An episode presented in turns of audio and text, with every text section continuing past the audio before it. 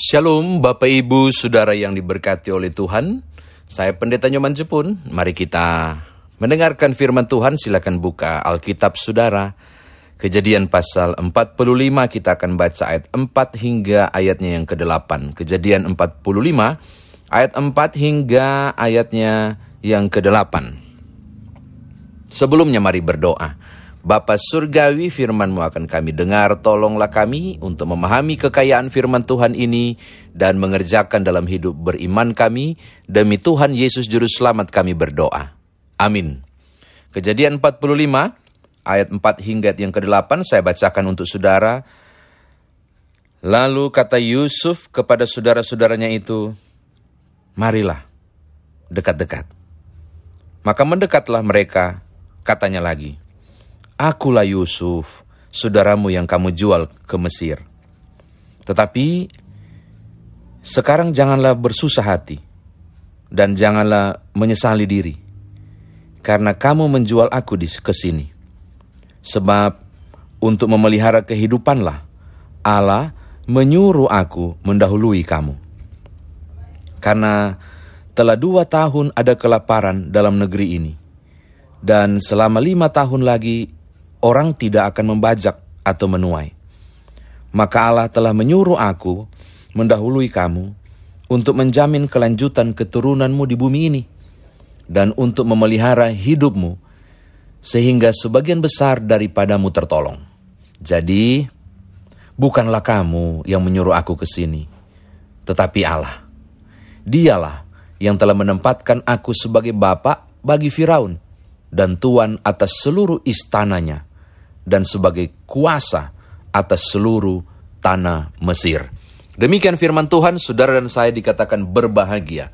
Jika mendengarkan firman Tuhan ini, merenungkannya, memberitakannya, istimewa melakukan dalam kehidupan beriman kita. Saya kira Bapak Ibu Saudara, saya yakin sangat mengenal tokoh Yusuf ini. Salah satu anak dari Yus, uh, Yakub.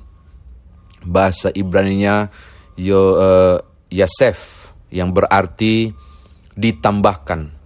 Maka kemudian dia memberi nama Yosef menggunakan kata Yosef menunjuk pada Yahweh tidak boleh bilang Yahweh Adonai yang berarti Tuhan menambahkan lagi satu anak laki-laki. Nah, gitu. Eh nggak taunya Benyamin lahir ya. Padahal dia pikir Yesus sudah yang terakhir. Nah, kalau saudara tahu tentang Yusuf, saudara pasti akan mengerti bahwa sejak awal orang ini memiliki integritas yang luar biasa. Dia bisa berkata tidak dan membedakan mana yang jahat dan mana yang benar. Hal ini berawal dari pembacaan kalau saudara membaca pasal 37 misalnya, saudara akan menemukan Yusuf dan saudara-saudaranya. Orang sering mengatakan bahwa Yusuf itu ember tukang mengadu. Bukan Bapak Ibu, saya melihat sisi yang lain. Alkitab bilang, dia menyaksikan kejahatan saudara-saudaranya sebagai pengembala ternak ayahnya. Dan dia melaporkan ke ayahnya. Orang bilang, ah itu tukang lapor. Bukan Bapak Ibu, itu karena dia punya prinsip. Soal mana yang benar, mana yang salah. Ini terlihat jelas ketika saudara menapaki terus perjalanan kisah ini bagaikan sinetron ini Bagaimana kemudian dia menolak istri Potifar? Ini bicara soal integriti. Integritas seorang Yusuf yang kelak menjadi seorang pemimpin. Oke? Okay? Nah, saudara juga pasti tahu kisah bagaimana dia dijebak, mau dibunuh, tapi nggak tega salah satunya, lalu meletakkan dia di dalam sumur, lalu kemudian dibeli oleh musafir, pedagang, dibawa ke Mesir, terlunta-lunta, masuk penjara, saudara akan saksikan kisah itu. Bahkan ketika karirnya mulai baik, dia hampir saja berhasil dijebak oleh uh, istri Potifar untuk berbuat dosa, tapi dia berhasil keluar dari jebakan berbuat dosa, tapi terjebak untuk masuk penjara. Ah, kisahnya luar biasa dan bagaimana tidak nyaman menjadi seorang Yusuf. Oke, okay? sekarang pasal 45. Puncak dari kisah ini kalau mau bicara sinetron ini bagus banget nih kalau di, wah saya lagi membayangkan betapa kaget betapa takut ini mungkin tak kincing-kincing itu saudara-saudaranya ketika Yusuf bilang di ayat yang keempat lalu kata Yusuf kepada saudara-saudaranya marilah dekat-dekat. Akulah Yusuf, saudaramu yang kamu jual ke Mesir. Oh ya ampun, habis. Dan kalau saya berpikir di luar Alkitab, saya berpikir tadi dari, tadi saya bilang soal sinetron kan film-film, saya berpikir saatnya sekarang pemeran utama menunjukkan siapa dia sesungguhnya. Eng eng eng dan dia akan membantai orang-orang yang dahulu menghancurkan hidupnya. Dia akan melibas habis. Akhirnya kebenaran berjaya, kejahatan kejahatan hancur. Gitu kan harusnya? Enggak Bapak Ibu. Tidak ditemukan. Ya ampun. Malah kalau saudara baca terakhir itu sambil berpelukan, menangis sama-sama. Saya mau katakan hal yang pertama tentang tokoh Yusuf ini. Waduh, dia mampu melepaskan pengampunan itu secara total. Dia mampu melepaskan pengampunan itu secara total. Dia tidak mau bikin dia punya hati itu tong sampah untuk menampung segala bentuk kepahitan. Oh, enggak. Dia mau memerdekakan dirinya dengan cara membuang semua kepahitannya, membuang semua rasa dendam, membuang semua kehancuran yang dia oh, aku harus membalasnya. Oh enggak. Dia lepas. Dia dia seakan menganggap tidak ada masalah waktu itu. Saudara lihat, Yusuf berhasil keluar menjadi pemenang. Dari mana? Kemenangan apa yang dia kalahkan? Dirinya sendiri. Egonya. Hak untuk membalas. Apalagi saya semangat mau bilang ini. Wah, dia berhasil. Kalahkan semua. Sehingga dia menang. Sini, mendekatlah ke sini. Akulah Yusuf. Saudaramu yang kau jual di Mesir. Aduh. Ah, Oke, okay, ini catatan saya yang pertama. Yang kedua, ini yang menarik hati saya di ayat yang kelima. Tetapi sekarang janganlah kamu bersusah hati dan janganlah menyesali diri karena kamu menjual aku ke sini. Dia bukannya mengobati hatinya. Dia bukannya memuaskan hasratnya untuk balas dendam. Karena diperlakukan tidak adil. Tapi hal kedua yang saya sukai dari kisah Yusuf ini adalah dia mengobati hati saudara-saudaranya. Dia mengobati perasaan saudara-saudaranya. Dia menentramkan pikiran, kekalutan, ketakutan, kengerian, apalagi. Eh, pokoknya apalah, rasa saya mau kabur dari istana itu. Dia tenangkan mereka. Dia pulihkan mereka. Sudahlah, jangan menyesali diri. Oh, beta eh, ini luar biasa Bapak Ibu. Betul, ini luar biasa. Eh, standarnya sangat tinggi Yusuf ini untuk ditemukan dengan orang-orang semacam saya misalnya. Aduh kasihan jauh Bapak Ibu. Ini pribadi yang luar biasa. Dia melepaskan pengampunan, itu sudah hal berat. Mengobati mereka yang jahat itu. Memulihkan perasaan mereka, memulihkan pikiran mereka, menenangkan mereka. Gak usah sesali, gak usah sesali. Bahwa kalian menjual saya di Mesir, gak usah lah. Waduh, ini luar biasa ya. Yang kedua. Yang ketiga Bapak Ibu masih yang kelima karena kam, karena uh, ayat 5 ayat 5b sebab untuk memelihara kehidupanlah Allah menyuruh aku mendahului kamu. Saya ulangi, sebab untuk memelihara kehidupanlah Allah menyuruh aku mendahului kamu. Maksudnya apa? Kelaparan, Bapak Ibu masih ingat kan? Tujuh masa kelimpahan, tujuh masa kekurangan. Tentang bagaimana itu uh, kerbau kah sapi yang kurus makan sapi yang gemuk gitu itu dia punya mimpi itu dan terjadi mengalami tujuh masa ke, ke, ke kemakmuran tujuh masa kehancuran kelaparan Yusuf memanage semua panen lumbung-lumbung penuh selama masa panen dia bikin berlipat kali ganda maka di saat kelaparan tujuh tahun Mesir aman maka dia bilang begini baru dua tahun kelaparan ini kesian. Nanti baca ya, ayat 6, ayat 7, itu Bapak Ibu akan menemukan. Masih enam tahun lagi, eh masih ma masih masih lima tahun lagi karena baru dua tahun. Jemput papa, jemput papa bawa ke sini. Bapak Ibu tangkap? Jadi dia pahami begini, saya alami kesulitan, saya alami proses ini, saya bisa atur memanage segala hal, memanage semua hal ini memanage semua sampai kemudian jadi makmur Mesir. Itu karena Tuhan, Tuhanlah yang memerintahkan saya mendahului kamu untuk memelihara kehidupan kamu. Ya ampun Bapak Ibu, coba lihat. Dia melihat secara terbalik peristiwa itu. Dia melihat secara terbalik peristiwa itu. Dia melihat bukan kecurangan kakak-kakaknya, kejahatan kakak-kakaknya. Dia tidak lihat peristiwa itu sebagai sebagai betapa rancangan jahat terjadi kakak-kakak ini pada saya. Bukan. Dia melihat rancangan Tuhan untuk selamatkan keluarga besarku supaya nggak mati kelaparan di Kanaan, saya harus ada di Mesir rupanya. Dan saya undang papaku dan kalian masuk ke sini biar nggak kelaparan. Ya ampun. Coba lihat. Dia melihat perspektif berbeda. Ini orang sudah selesai dengan dirinya. Hanya orang yang sudah selesai dengan dirinya yang tidak berpikir subjektif. Untuk saya, untuk saya, harus saya. Enggak. Dia lihat, enggak, ini Tuhan punya rencana untuk kamu. Jadi, untuk kamu supaya enggak kelaparan, Tuhan bawa saya ke Mesir. Wow. Oke, okay? nah tolong lihat ayat yang ke-8, saya suka sekali.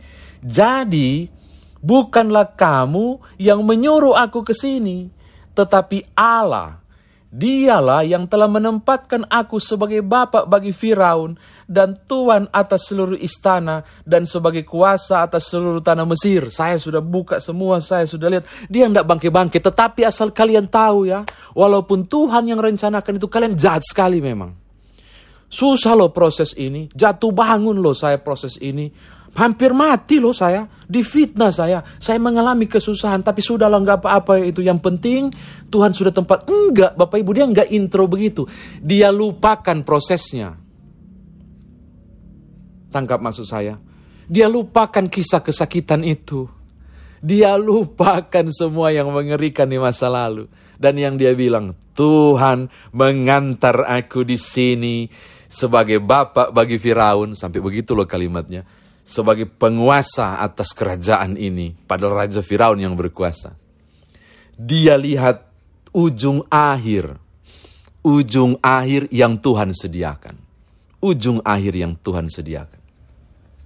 Dia tidak melihat sakitnya proses itu. Tapi dia melihat untuk buat simpulan. Saya di sini karena maksud Tuhan. Dia nggak bilang, saya susah, saya uh, saya tidak bahagia di awal-awal enggak dia bangke-bangke itu kisah lalu. Saya mau katakan hal yang berikut kepada saudara. Betapa Yusuf betapa Yusuf tidak memelihara kisah-kisah lalu, romantisme untuk secara emosional terguncang dan enggak. Enggak, dia enggak sampai ke situ. Dia lupakan masa lalu, dia lupakan kejahatan saudara-saudaranya dan dia bicara soal kekinian. Banyak orang gagal untuk melihat uh, perjalanan hidup untuk berorientasi ke depan. Orang gagal karena lebih cenderung berorientasi ke belakang.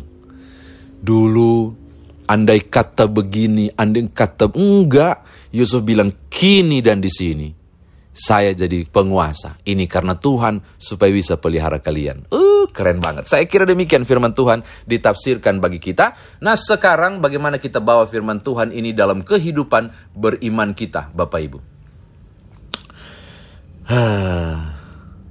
Belajarlah untuk memaafkan dan melupakan. Klise banget ya. Enak banget ngomongnya. Pendeta Nyoman enak banget ngomong. Mau lakukan kira gampang. Oh Bapak Ibu, saya juga merasa tidak mudah Bapak Ibu. Belajarlah untuk memaafkan memaafkan, melepaskan pengampunan. Jangan bawa tong sampah di hati saudara. Jangan bikin sampah baru bertumpuk, itu bau busuk, itu tidak sehat secara rohani dan psikologi.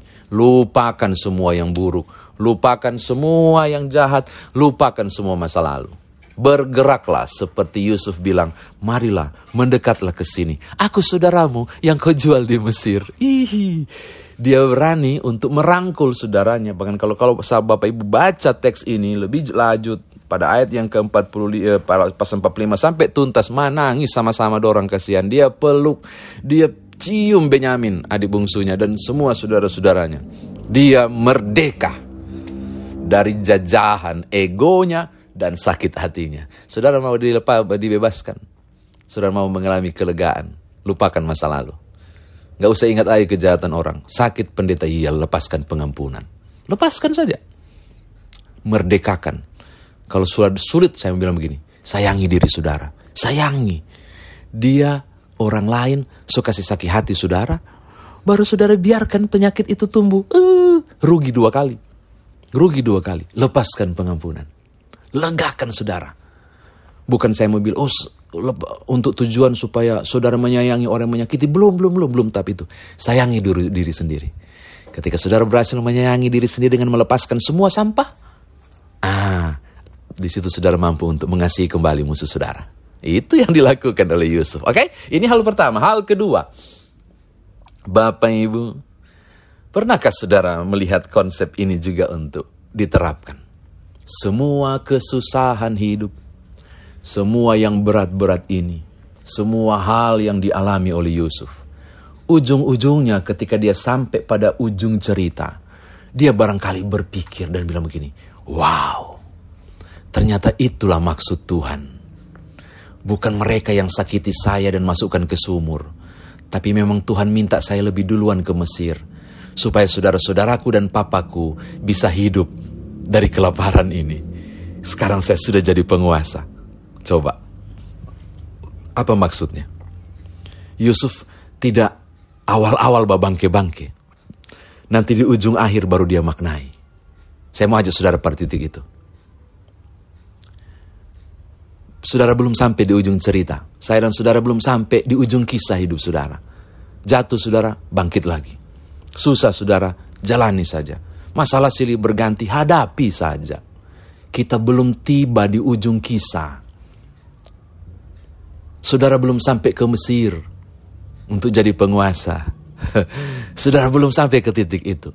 Jalani saja. Hadapi saja. Ingat baik-baik perkataan firman Tuhan ini. Ingat baik-baik.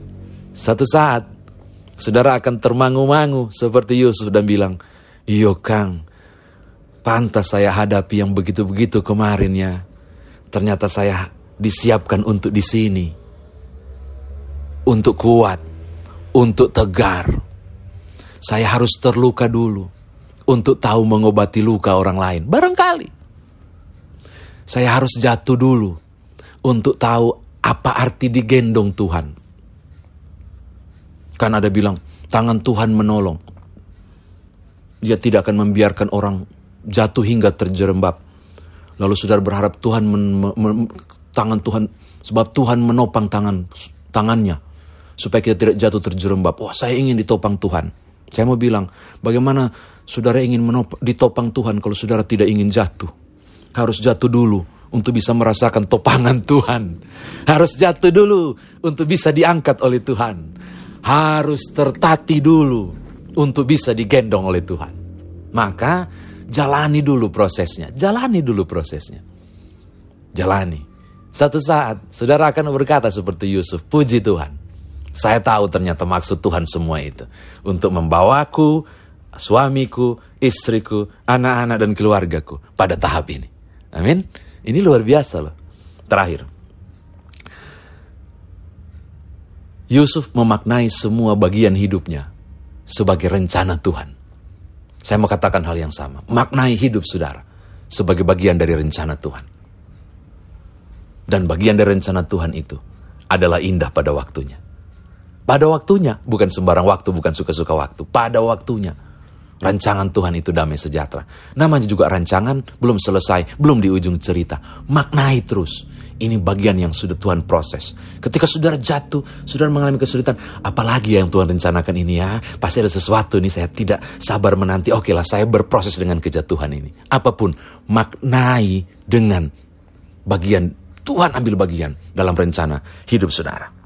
Masih banyak yang saya rindu bagikan, waktunya sudah tidak cukup, terlalu panjang khotbah ini. Selamat memaknai kehidupan sebagai bagian rencana Tuhan Bapak Ibu.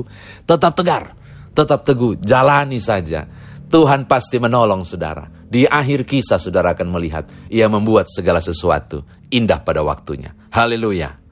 Amin.